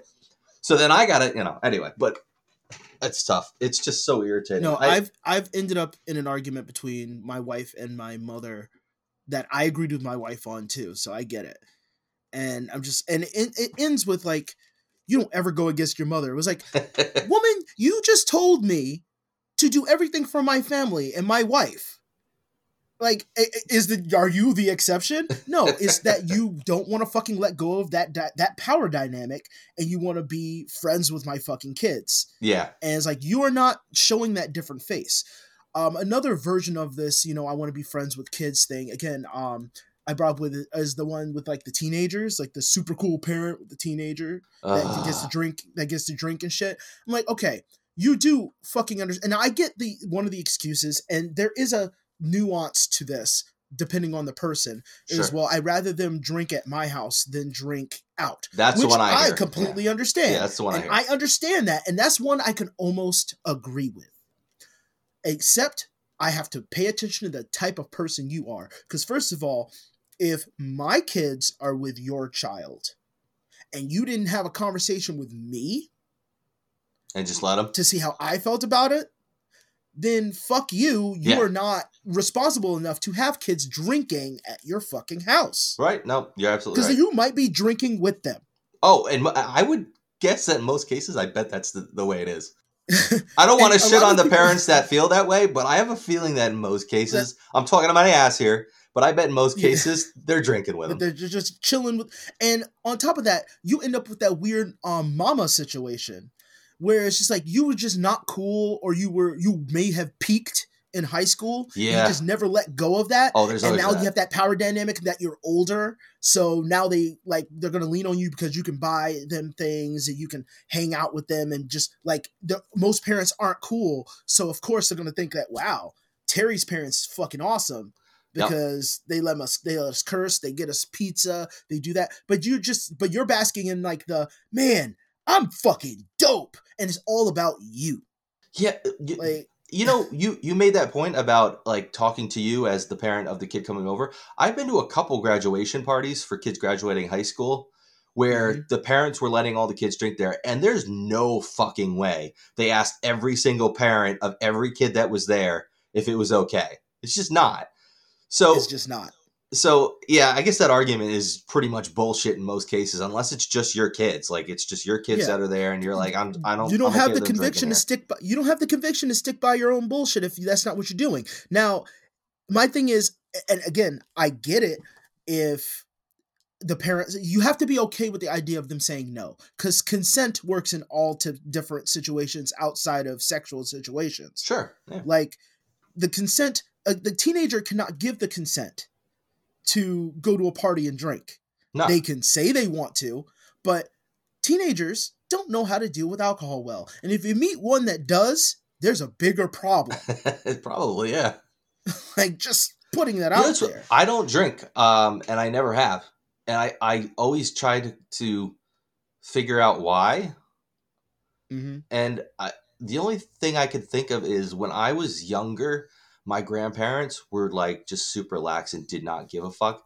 My grandfather was an alcoholic, but so he always had a 7 and 7 in his hand, and he was always making one for my grandmother, and they let me drink it whenever I wanted, like right out of their cups. There were times when he'd literally like, do you want me to make you one? And he'd make me one. And I'm guessing in some cases they put most, you know, just a tiny bit of alcohol in it. Still, but there were ridiculous times where they didn't. And and it's ridiculous. But then I sometimes think about it. I'm like, well, maybe that's why I never really drank, because I never cared to. I was like, wow, what's the big deal? I mean, my grandparents get alcohol all the time when I was a child. It also could be just the type of person you are. I mean, yeah, it could be. I've tried to figure it out a million times. I don't know what the reasoning is. I don't know why. And at this point, I think it's just a keeping up the can't think of the word. My brain is just going. I have no idea. My brain's going to shit, dude. I have no idea where you're going. I'm just keeping up the streak. That's all. Like, it's okay. I've been going so long. I don't want to break my streak. Yeah, I drink very rarely. Sometimes, and mind you, when I do drink, I don't like being dizzy, so I just don't most of the time. I've been blackout drunk maybe 3 times, and like 2 of those times was in the military. Oh, you know what? And I don't mean like I blacked out while I was drinking. I mean like, it hurts to think back at those moments. Like, everything's just fucking headache induced, right? Dizzy. Yeah. But like, I don't really like drinking either. My parents, I think I mentioned, my mom would drink 2 40-ounces after work every day. And my mom was a bank teller, so fucking figure that out. My dad, they both drank and smoked. And on the opposite end, I wasn't allowed. My parents were strict. They're fucking religious. Yep. But they would drink a lot. So I was always, I would have to like bring her beer or pour them for her. Or like I grew up around that. Sure. But not allowed to do it. So the urge to try to sneak it. Yeah, it's going to be there. Would be stronger. So like dealing with on the opposite end is fucking weird. Because even though we both kind of like, I very rarely drink. Like this year, I've literally had, holy shit, this year alone, I've only had one glass of rum and coke, and it was like a small glass.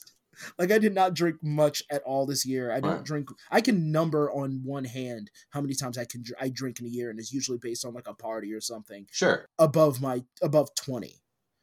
You know what? No, I'll say above 24. Above 24, I don't drink much. I haven't drank much. I think that's pretty normal for most people that don't become alcoholics anyway. Yeah, and I just don't get addicted to that. But I did have the thing with cigarettes. I don't like cigarettes. I've never been addicted to them, but I've tried them, and I don't like it. Same here. I never. But I was exposed to it. Yeah. But it wasn't like my parents were cool about it or anything. I ended up meeting the cool parents at a farm. They were like, yeah, they're doing a weed party. The parents? Yeah, it was a farm out here somewhere. Like, I hadn't known this part of where we live to even exist. Yeah, me neither. There was a farm out this direction. I think I was 17. And this is how fucked up this was. I pull up with my friend because I trusted my friend. I didn't know anybody else there. My friend, his grandmother owned the farm. And the garage door was open. All the lights on. The grandmother, I think, was upstairs chilling. There were like 30 some odd people and weed everywhere. And I mean, like, there was an aquarium, like a large aquarium full of bong water. An aquarium? And they turned it into a bong, like a giant That's fish hilarious. Tank into a bong, which, holy shit. Like, one friend was, like, sitting on the table, and we had to feed him chips because he just could not move. But the only thing working was his mouth, and we were just feeding him chips.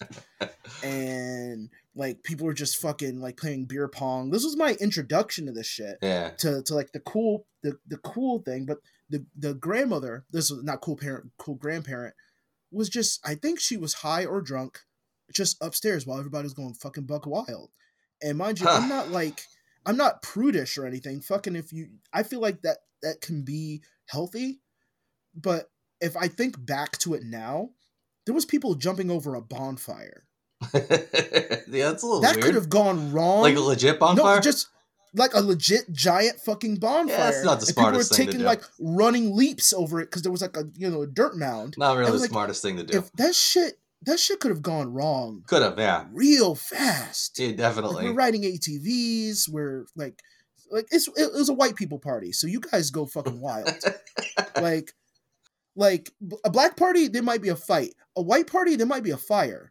Like, so I mean, they're both bad, but yeah, one's a little more extreme than the other, though. I don't know. No, I mean, there's shootings at both, so.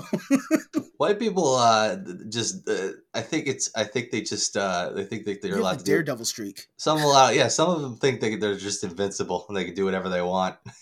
Especially when you get drunk. Holy shit, when you get drunk. Yeah. Sorry, especially when you guys get drunk. It's fucking wild. But I'm turning the black-white thing as a joke. I don't actually fully believe that, but I know in my anecdotal evidence, I've seen, like, I was in a group. I'm sorry, this has nothing to do with anything. I was in a group of dudes, 3 army dudes, black guy, me, white guy, I don't want to mention the names, and I think he's Mexican. We're all just hanging out. It sounds like a joke. I was just going to say, it sounds like the beginning of a joke. And we went... Because at the white guy's behest, we went to this bar that was both like a club and a country bar, like two halves of this place. It was in Washington. And, we went. It was cool. We were drinking. We were all talking to this one girl, but we weren't like hitting. At least I wasn't hitting on her because I didn't fucking care. Because when I drink, I get really mellow. Right. And so like if the worst that happens is if I get mad, I start sobering up. That's what happens when I get mad when I'm drunk. So lucky me, right? But my buzz will get killed, and I can get depressed very quickly, where I'll just get quiet and I don't want to talk to anybody. Okay. But she was just really cool, and I'm sure she was trying to bum a ride from us or something. But she was really nice. And the white dude who was married at the time was talking to her. He goes to the bathroom. The Mexican dude said a few words to her, but nothing. He just kind of tried to keep her in our group. That was his main thing. And I was just talking to her like I was her gay best friend. Not saying I was like cool or anything. It's just what happens when I get drunk. Yep. Like, even if I am hitting on a girl, I do it terribly, where I become her friend after. Yeah, we're gonna hit 2 hours, so I need to hurry this up. Yeah. So we get in the car, and we're like, she separates. We get going back to base, and his shirt is off in the back of this fucking car. And he's like, "Well, you want to fight now, bro? You want to fight now?" Talking to the Mexican dude. He's like, "You want to fight now, bro?" Like, why are you guys fighting? Like, what the fuck's going on? Because they were arguing over who was talking to her more. And it was like, no, we pulled you away because you were going to cheat on your wife with her. Or at least you were going to try. We don't want that to happen. You're drunk. He's like, "No, I'll fight you too." Now, mind you, I'm just breaking up the fight. I'm just like, dude, we need to calm down. We need to calm down. But he's like, "I'll fight you too." I'm like, I'm not asking to fight you.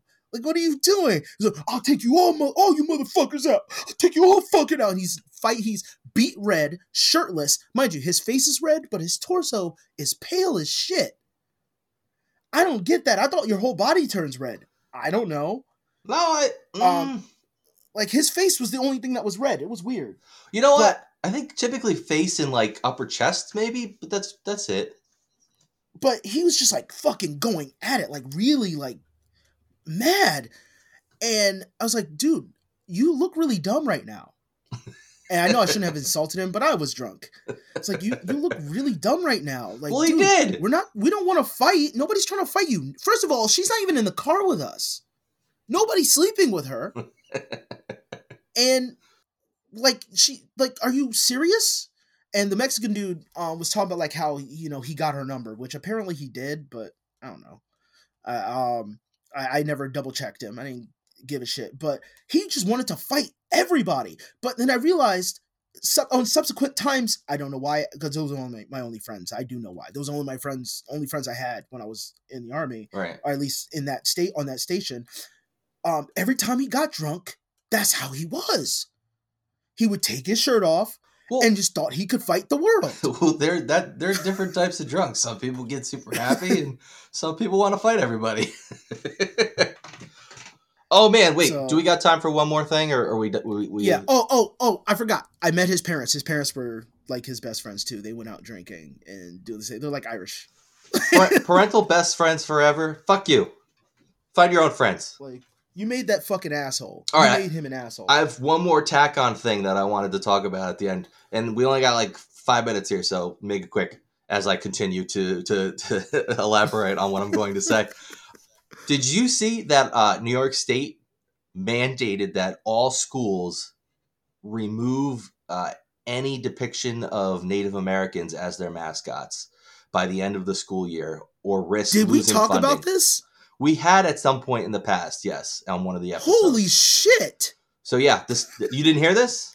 No! Yeah, so the state has mandated by the end of the school year, if your school district uses any sort of Native American mascot, which our local mascot for our school district is a Native American mascot. I thought it was okay. Yeah, it's the Warriors. It's a big, big disembodied Native American head. It looks like the Blackhawks logo, the Chicago Blackhawks logo. I didn't. Yeah. So the state has mandated by the end of the school year or risk losing funding. We're going to watch that. You know what? You know what? I do remember seeing that mascot because when I went to go pick up the kids at the school, I realized there was something weird with the logo. Yeah. Yeah. It's a big disembodied Native American head. So I could talk about this for quite a while. So maybe we save this and that's just a teaser for next episode. We'll talk about that next time. Holy shit. My mind is blown. It's going to be blown until we talk about it again. Yeah, there's a lot to consider with that. There's so many things that went through my head when I read it. Like, but it's just so you say that, I'm just gonna mention this. It just makes me think of Fighting Irish and the Vikings. Oh, yeah, the Vikings. Like, there's the Spartans. There are tons and tons of. I mean, that we could get into that, but for me, the idea. I don't like government interference to begin with, right? I like. Yeah. Let society figure it out. If society doesn't like with the Washington Redskins, the team decided they had to change the name because of the pressure put on them by corporations, society. That's the way it should work. The government should be able to say, you can't have that team name anymore. That's just the way I feel. I mean, you mentioned corporations. For me, I'm just like, oh, fuck that. Well, yeah, I get it. Yeah, we know we hate corporations, but if a corporation says, like, I'm not going to put my ad dollars into you if you use that name. Yeah, they need the money. But the thing for me is just like, man, that's where my tax dollars are going to go. my tax dollars are now going to go towards changing our school's mascot, uniforms, like everything. And it's just, I don't know. Why can't it just be warriors with like a sword or a fist? Maybe it can. And like, I understand the sentiment, but the idea to put a timeline on that and say, we're not going to give you aid if you don't adhere to what we want you to do, and basically pull money from the schools, like, how is that a good way to go about doing it? Like, hey, we're not going to let your kids learn. you know what? It's going to be a weird thing, and it's on my mind now. We'll talk about it more. Yeah, I just got to say, I got to get this out. I feel, at least before we elaborate on it at a future time, is that it's weird because of how the Native American relationship with the U.S., where I understand how you feel, but I don't fully agree. Yeah, I get that. Like in a broad strokes, I agree, but in this situation, it might be a little different. No, I think I understand. So, I think I agree with you. So we'll get into it more next time. I just ruminate on that for a while. It was something there's just so many things that go into that. Like I said, the idea of withholding funding, the idea of the government saying what to do, the idea of whether or not it's appropriate to make that change anyway. There's like so many things to think about, but we got to go. So we'll talk to you guys soon. Thanks for listening. I'm just going to wrap this up quick by saying, go subscribe, send us an email, podcast@andthatiswhyihateyou.com. And if you like the podcast, tell somebody about it. All right. Thank you. Peace.